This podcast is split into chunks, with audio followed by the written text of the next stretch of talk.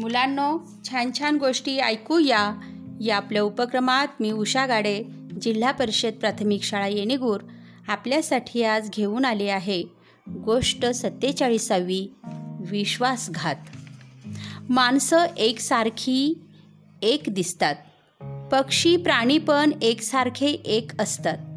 असेच दिसायला सारखे दोन प्राणी म्हणजे एक लांडगा आणि दुसरा कुत्रा. एकदा असंच झालं.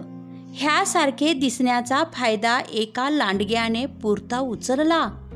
तो लांडगा एक दिवस वाट चुकला अन गावात आला.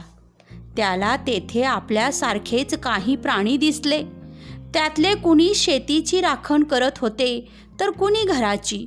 कुणी मालकाबरोबर घोडागाडीतून फिरत होते तर कुणी लाचारीनं दुसऱ्याचे पाय चाटत होते. ते समोरचं दृश्य पाहून त्या लांडग्याला खूप वाईट वाटलं.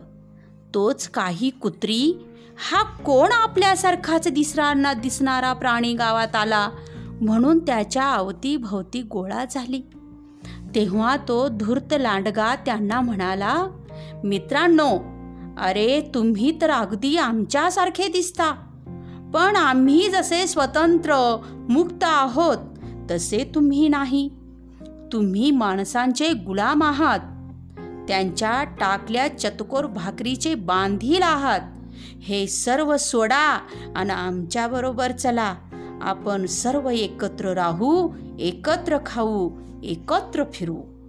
ह्या नाटकी बोलण्याला काही कुत्री भुलली. अण त्या लांडग्याच्या मागे गेली खरी. पण ती परतली नाहीत. कारण त्या लांडग्यानेच त्या कुत्र्यांचा विश्वासघात केला आणि त्यांचीच शिकार केली. धन्यवाद.